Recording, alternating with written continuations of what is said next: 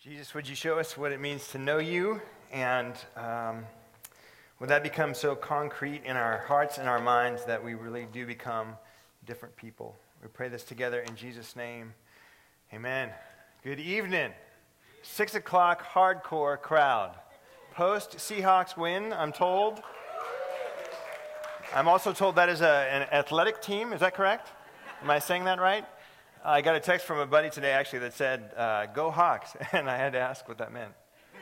I was like, I don't know. I'm sorry, I'm from California and I don't follow sports. So I don't, I know, I can't be your friend. But it's good to be together tonight, and I'm so glad that you are here. And I think you're going to be so glad you are here because tonight I'm going to tell you what God's plan is for your life. And I want to say ahead of time, you're welcome. Because I know it's complicated. It's hard to figure out. People have come to me, Jesse, what should I do with my life? Tonight, I'm going to tell you. All right? This is exciting. But I've got to press pause because I do, I do just want to re, extend that welcome to the men here at Bel Pres. If you're hearing my voice right now, like come check out men's fraternity Wednesday morning, Wednesday evening. We'd love to have you. We're starting to get really practical with stuff. Uh, if you missed the fall or if you were kind of hit or miss in your attendance, don't worry about it. Just come anyway. We would love to have you. In fact, if you can hear my voice and you're male, just know that it is God's will for you to come on Wednesday. I'm just kidding. I'm not kidding. Um, Christmas has come and gone. I hope your Christmas was good. I was in bed the whole day sick, but that's fine. Enough about me. Um, Christmas has come and gone, and it's a new year, 2013. Amazing. And so we have a new teaching series to go with our new year, and I'm really excited about it because we're calling it Stuff Christians Say. Stuff Christians Say. It's like about the catchphrases and the cliches that you sometimes hear in Christian circles that kind of make you go, that seems right, but is that the whole story there? You know, is it, uh, sometimes they're, they're confusing, sometimes they're downright harmful, but you kind of hear these phrases, especially if you've been around the church for a while. And this is uh, one that is especially interesting to me, the one we're talking about tonight. Uh, you might have heard before, um, but it's one that I kind of grew up with very confused about. Didn't quite know how to deal with this. And it's just this God has a wonderful plan for your life. Have you heard that before? God has a wonderful plan for your life. That sounds pretty good. That sounds good. But I really struggle with this one. And this has kept me awake some nights trying to figure it out. So, what is God's plan for my life then? If He's got it, what is it? Because I really want to know what to do with my life. I want to know the best moves to make. What are the best decisions? Where should I go? Should I stay? Should I move? Should I be? What should I do? I want to have a positive impact on the world. So, yeah, if God's got a wonderful plan for my life, I want to know it. And the places in my life where I've kind of felt most the desire to know God's plan, and where I've often felt the most tension as well, as, has been in my work and in my relationships. In work and relationships, I kind of feel the tension, especially there. In work, I've always been trying to figure out what to do. God, is this, is this it? Is this the work that you made me for? Is this what I'm meant to do? For a short season, I was a sixth grade teacher. Scary, right? Sixth grade teacher. What I discovered was it doesn't matter if you get summers off. There are easier ways to make that little money. There just are, right? Teachers, can I get a what what? Because it is hard work. And it didn't matter that you got summers off, way too much. So I lasted an entire year at that job. At that time, that was the average in California, actually. That's how good our school systems were. Um, for a short time in college, I was kind of on and off working at a feedlot. And a feedlot is a place where if you own cows, which I know many of you do, if you own cows, you would take them to the feedlot and um, the person who owns the feedlot would provide food for them, make sure they're healthy, make sure they're getting enough rest. It was kind of like a cow hotel, right? And after enough cold, wet days of um, spreading manure with a tractor, it just became clear to me that that wasn't God's will for my life. It just, it couldn't be. There was one 12 month season during my early 20s where I worked at a country radio station for one month a Mexican restaurant for three weeks. a bank for one week, an olive garden for three days. But that's they're kind of average too. Um, and a retail men's clothing shop for one shift. Now, I didn't tell any of the morning crowd this, but I feel like you guys can handle it. Actually, my record for kind of shortest employment was at Jack in the Box. It was two hours. During those two hours, some of you have worked there. Um, during those two hours, we watched training videos for what to do when your face gets burned by the french fry oil and what to do when you get robbed at gunpoint. Not if you get robbed at gunpoint, when you get robbed at gunpoint. This is what you should do. This is honestly what happened. And then they gave me the pants to try on. And so I tried on the pants, and there was a horizontal line that went halfway across the buttocks area, the posterior section of the body, creating four quadrants. If you're, no, you can't handle it? Okay, well, just to say that wasn't God's will for my life. As soon as I tried on those pants, I knew that wasn't it. That is not it. It's not Jack in the Box for me. When it came to being an employee, I was a flight risk, all right? But I want to know God's plan for my life. God, what is your plan? I want to do the stuff I was meant to do. And I was always afraid I was making the wrong decision. So I would kind of get into something, I would try it out, it would get hard or something, and you know, we can get kind of superstitious. Like if things are going hard, well, that, maybe that's not God's will. Or if things are going well, well, that, that's got to be God's will. But I was just superstition, superstitious. This pattern also showed up in my relationships, both dating and my platonic friendships. And what about her, Lord? Is, is she the one? Is that the person? Is that kind of looking around everywhere? And I would bounce in and out of these romantic relationships looking for God's plan for my life and creating all kinds of heartache for me and for that other person in the process. I want to know God's plan for my life. I want to know and do His will. And I'm afraid, I'm afraid I'm going to make the wrong choice. And so much of my life, as I kind of look back, I realize has been lived in fear that I might be making the wrong choices. Have you felt that frustration of not knowing what to do in a particular situation? or with a particular relationship at a particular time. God, what do I do? Just that frustration of not knowing the best move. Have those decisions ever kept you awake at night? Have you ever been afraid that you're making the wrong decision or you have made the wrong decision and now you're going, oh my gosh, how am I going to get out of this? Many of us in this room are, are in the middle of some kind of decision making process right now. You've got that stuff that is heavy on your heart and on your mind, and you're like, God, what do I do? Show me what to do. I need to hear from you. What should I do about this? Should I move? Should I go? Should I stay? Should I date or marry this person or date or marry that person? What college should I go to? What career should I choose? How should I be involved in church? What should I do about my kids? What's the best way to raise them? What are our questions about what we should do are endless. And I think at the root of these questions, there's a very good motive in us. I think for the most part, there's a good motive in that. We want to do good things, we want our lives to count for something. We want to be good for the world, we want to fulfill our purpose. Those are good motives. But kind of mixed in with that, this, this mix of not so good motives. And largely out of fear or uncertainty about the future, we want control. We want control. We want to make sure we know all the details so we can control the details so we won't have to feel so out of control. We live a lot of our lives motivated by fear. Gosh, I hope I do, hope I do this right. I hope I choose that right. I hope I've done this well, or fear. So we're restless, looking for the right answer on how to best parent or best lead or best work or where we should go, what we should do. But a lot of it, frankly, is rooted in fear. And we get anxious and we get depressed. That's how I get. And we numb this fear with all kinds of unhealthy things. We can be such a mess. But into this mess of good motives and bad motives, into this mess of wondering what should we do with our lives?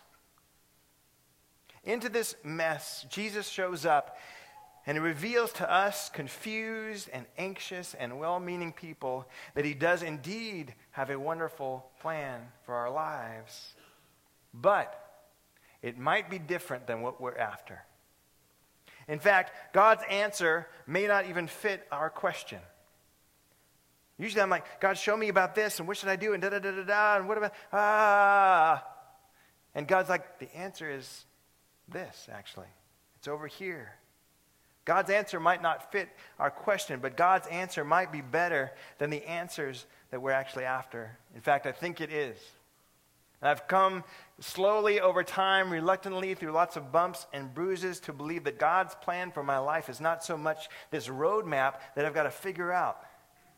This roadmap that I might, I might lose my way, I might fall off all of a sudden and ruin my life. And God's plan for my life is a relationship with Him. God's plan for your life isn't a roadmap, it's a relationship. Now, as soon as we say that, we've just almost created another catchphrase, haven't we? So we got to be careful. This isn't the whole picture, of course. How could you possibly capture all of God's mind and heart and all of his plans into a saying? No, we can't. But this moves us to understand something bigger about God, to help us zoom out from all these decisions we've got to make and see what is really at stake here. Let me show you what I mean. In the book of John, chapter 17, that Scott just read, Jesus has just finished telling his disciples some stuff. He's been telling them, hey guys, I'm so glad that you're going to follow me. Um, life is going to get tough. There's going to be times when you're not sure, uh, you're not going to be sure what's going to happen. You're not going to know what to do always. There's going to be some hard things to come, but check this out. Everything that you're about to face, all those questions and those fears and those doubts and all of that stuff, I have overcome. I have overcome, and so don't be afraid. In fact, all you got to do is stick close with me, and that stuff is going to work itself out. It's going to be okay. Stick with me. I've overcome the world. Jesus is explaining this to his disciples, and then right in the middle of it, he breaks into prayer. He starts talking to his heavenly father. So he's been talking to the disciples just like you and I are having a conversation, then all of a sudden he's having this conversation with his dad right there in their presence, which at first seems kind of odd. Like if you and I were just in conversation, we were talking, all of a sudden I'm praying, but I'm still kind of looking at you, but I'm praying. Like that would be a little strange. But we kind of have these distinctions of like, well, there's spiritual and there's secular, which is not spiritual, and there's heaven and earth. And for Jesus, these things were all open to him. He didn't see those same distinctions. Um, and so it was very natural for him to, to act toward his father as though his father was actually physically there with him, guiding him, speaking to him, which he was which he is. It was a natural thing for Jesus to do. So he breaks into prayer right in this middle, middle of this conversation.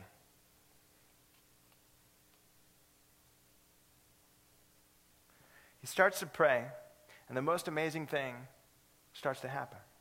See, God the Son is praying to God the Father, and we get to listen in. It's kind of like you're at that, you know, you're at the Starbucks, and there's some conversation going over here that's really interesting, and you know you're not supposed to be listening in.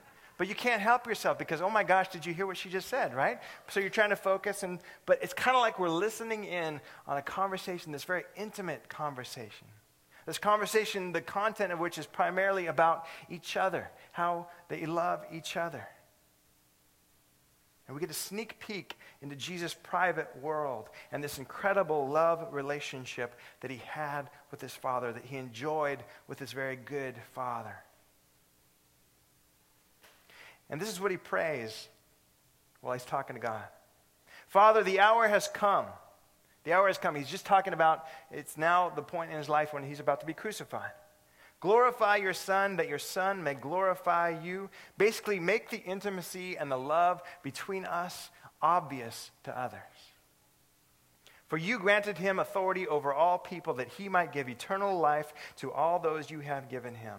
And then Jesus prays something that has the power to totally flip upside down the way that we think about his plans, to totally um, disarm all that fear, all that second guessing, all that wondering, what am I going to do? He says this Now, this is eternal life, that they know you, the only true God, and Jesus Christ, whom you have sent. That they know you The eternal kind of life, the eternal quality of life that we're all after, we're all pursuing in all our various ways. We wouldn't necessarily articulate it that way. But the life that is really satisfying, purpose filled, the life that we're after, that eternal quality of life, it is this it is to know you, Father. Is to be in intimate relationship with you, Father. And in praying this prayer, this prayer that comes out of this perfect love relationship, this intimacy, this amazing thing, Jesus reveals for all people and all time for us tonight what God's wonderful plan for humanity actually is. It's to know God the Father in the same kind of intimate way that Jesus knew the Father. That's the plan. That's his greatest heart's desire. Life is not ultimately about making the right choices, though, of course, we have to discern what's a good choice here. Life is ultimately about intimacy with God the Father. Life is not ultimately about trying not to get it wrong, trying not trying to make as few mistakes as possible. Life is ultimately about falling more in love with God. And talk about a paradigm shift. Because I want to know the right answer. God, what is the right answer? What is the right answer? I want to know the right answer. And God says, I want you to know me. I want you to know me. And this kind of knowing is not the way we think of it. It's not this kind of head knowledge. It's kind of like I've got information about God and somehow that makes me different. We all got plenty of information about God and it hasn't done much for us sometimes, right? This kind of knowing is the same, is, in fact, it's the same word used to describe the depths of sexual intimacy as when Adam knew his wife. It means I know you inside and out and everything, and my life is based on that knowing. I know you intimately, and I love you. In praying this, Jesus is kind of revealing two different ways that we can move through life. One, we can build a life out of love. Rooted in love and intimacy with the Father, all of our decisions coming from that place of being loved and accepted, knowing that God is for us and not against us and will never leave us. We can make our lives out of love. Or as I most often do, you can build a life out of fear. Trying hard to get all the details just right, because if I get the details just right, I can control the outcomes, so I can control my life, so I can be safe, so I can be happy. We either build our life out of fear or out of love. So God has a plan for your life, yes, but it's not this trail of breadcrumbs you have to find. He's not like really wanting you to know his plan and then kind of keeping it a mystery from you. Not like, you better get this right, but I'm not telling you anything about it. That's not how God works. He's making it clear. God's plan for your life is not this roadmap, it's an intimate and growing relationship with Himself. Now, does that mean that God doesn't care about the details of our lives? Of course He does. That stuff that is weighing on you right this moment that you're not sure what to do about, He cares. But not because He's going to swat you if you don't get it right. He cares about you. He cares about those decisions, those choices, because He cares about you. He loves you. That's His motivation. In fact, He cares about that stuff even more than you do. So, of course, we would bring that stuff to him. Of course, we would seek his advice, his input, his wisdom in that. And every once in a great while, he gives us very specific instructions about choices that we should make. That's biblical too. We see that throughout the biblical narrative, God giving specific instructions. In fact, we've got a lot of specific instructions in the biblical narrative by which we could build a pretty amazing life around if we were just to kind of do them. For example, it turns out like murder's bad. And just, you know, just based on your response there, I'm a little concerned about this crowd, actually. some of you are actually, con- but um, there's just some basic stuff in there, like serve the poor, don't commit adultery. I mean, it's like there's some real good stuff in there that you can build a life around. It's amazing. We, I, I tend to think that, God, if you just show me what to do, I will do it. And God's like, I just, I showed you all this stuff, and you're not really doing that. He talks like that. It's weird. But He's given us this will, this, this creativity, this imagination, all these things for a reason, so that we could act with Him. We could make our own choices in light of His love, from a place of feeling love, of being loved. That's what a good parent does, after all. A good parent helps their child grow up and learn to make their own choices from that place of feeling loved, feeling accepted, knowing they matter, knowing they have purpose. You've heard an analogy like this before, I'm sure, but imagine that Ryder, my 16 month old up there, um, he's five years old and he's learning to tie his shoes, right? And I'm, I'm showing him how to do it, exactly how to do it. And I tell him when he should do it and why. Hey, buddy, if you're going to go outside and kind of run around, it'd be great to have shoes on, and here's how you put them on, and isn't that cool? But if Ryder is a sophomore in college, and he's calling me every morning and asking, Dad, uh, how do I tie my shoes again? And should I wear shoes today? Like, is today kind of a shoe wearing day? And what shoes should I wear, Dad? The Nikes, the Adidas? What's, what should I do? If that's the kind of relationship we have when he's that age, I have been a bad parent. I've been a bad parent. I have an unhealthy relationship with my son. I've taught him how to live in fear, to always be second guessing what I'm thinking.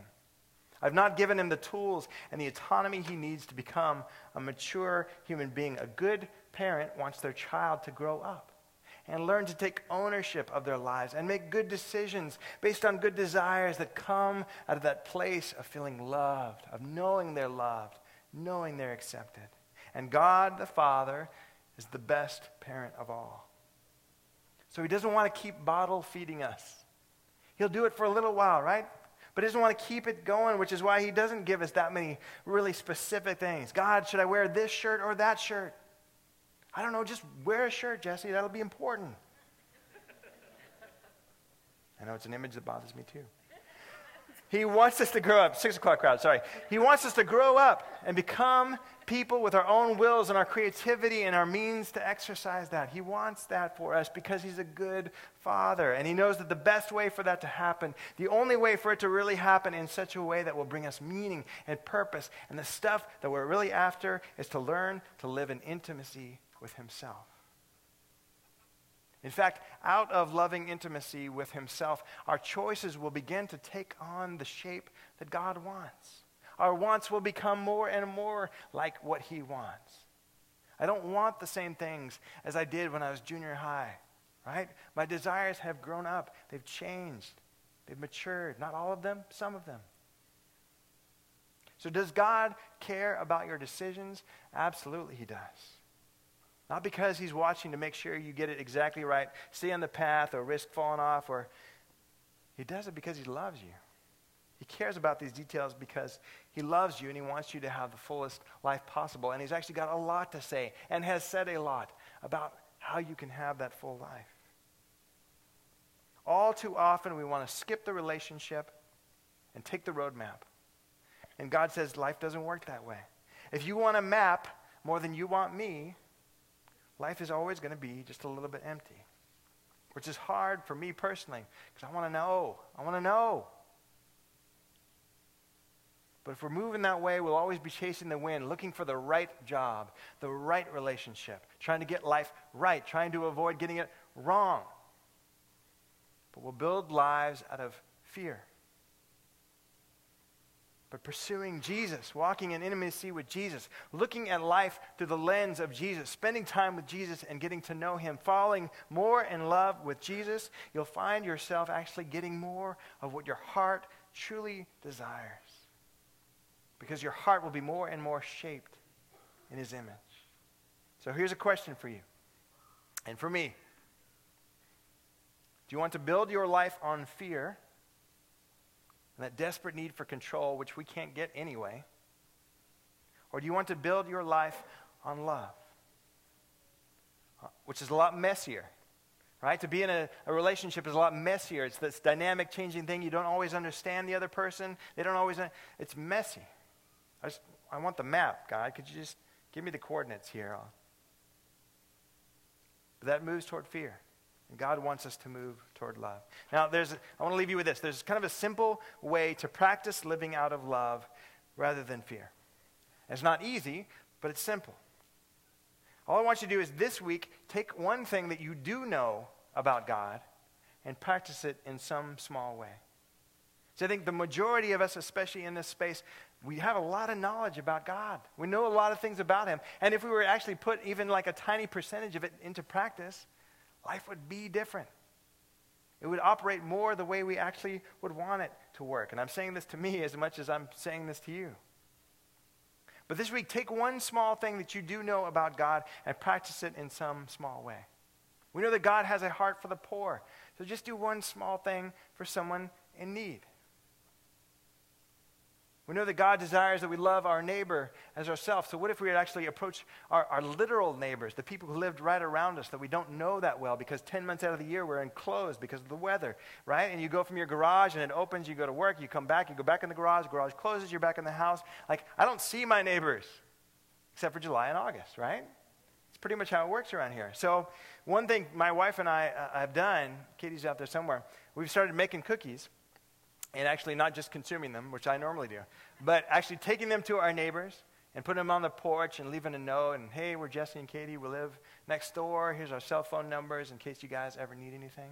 And I got to tell you, the neighborhood is literally starting to change because of these things. Neighbors are, we're getting connected to neighbors and we're connecting them to their neighbors, and people are starting to hang out that never even knew each other lived there. There is great power in a chocolate chip cookie. There's also a great many calories, which I'm discovering. But the point is like just one little move, one little thing to say, I see you, and I value enough to do something for you that just says, you matter. You matter to me. I know it's kind of weird. Neighbors don't talk to each other, but you matter to me, and I want to have some kind of connection with you. And if you're one of those people who's like, I don't know if I even buy this whole God thing, then start there.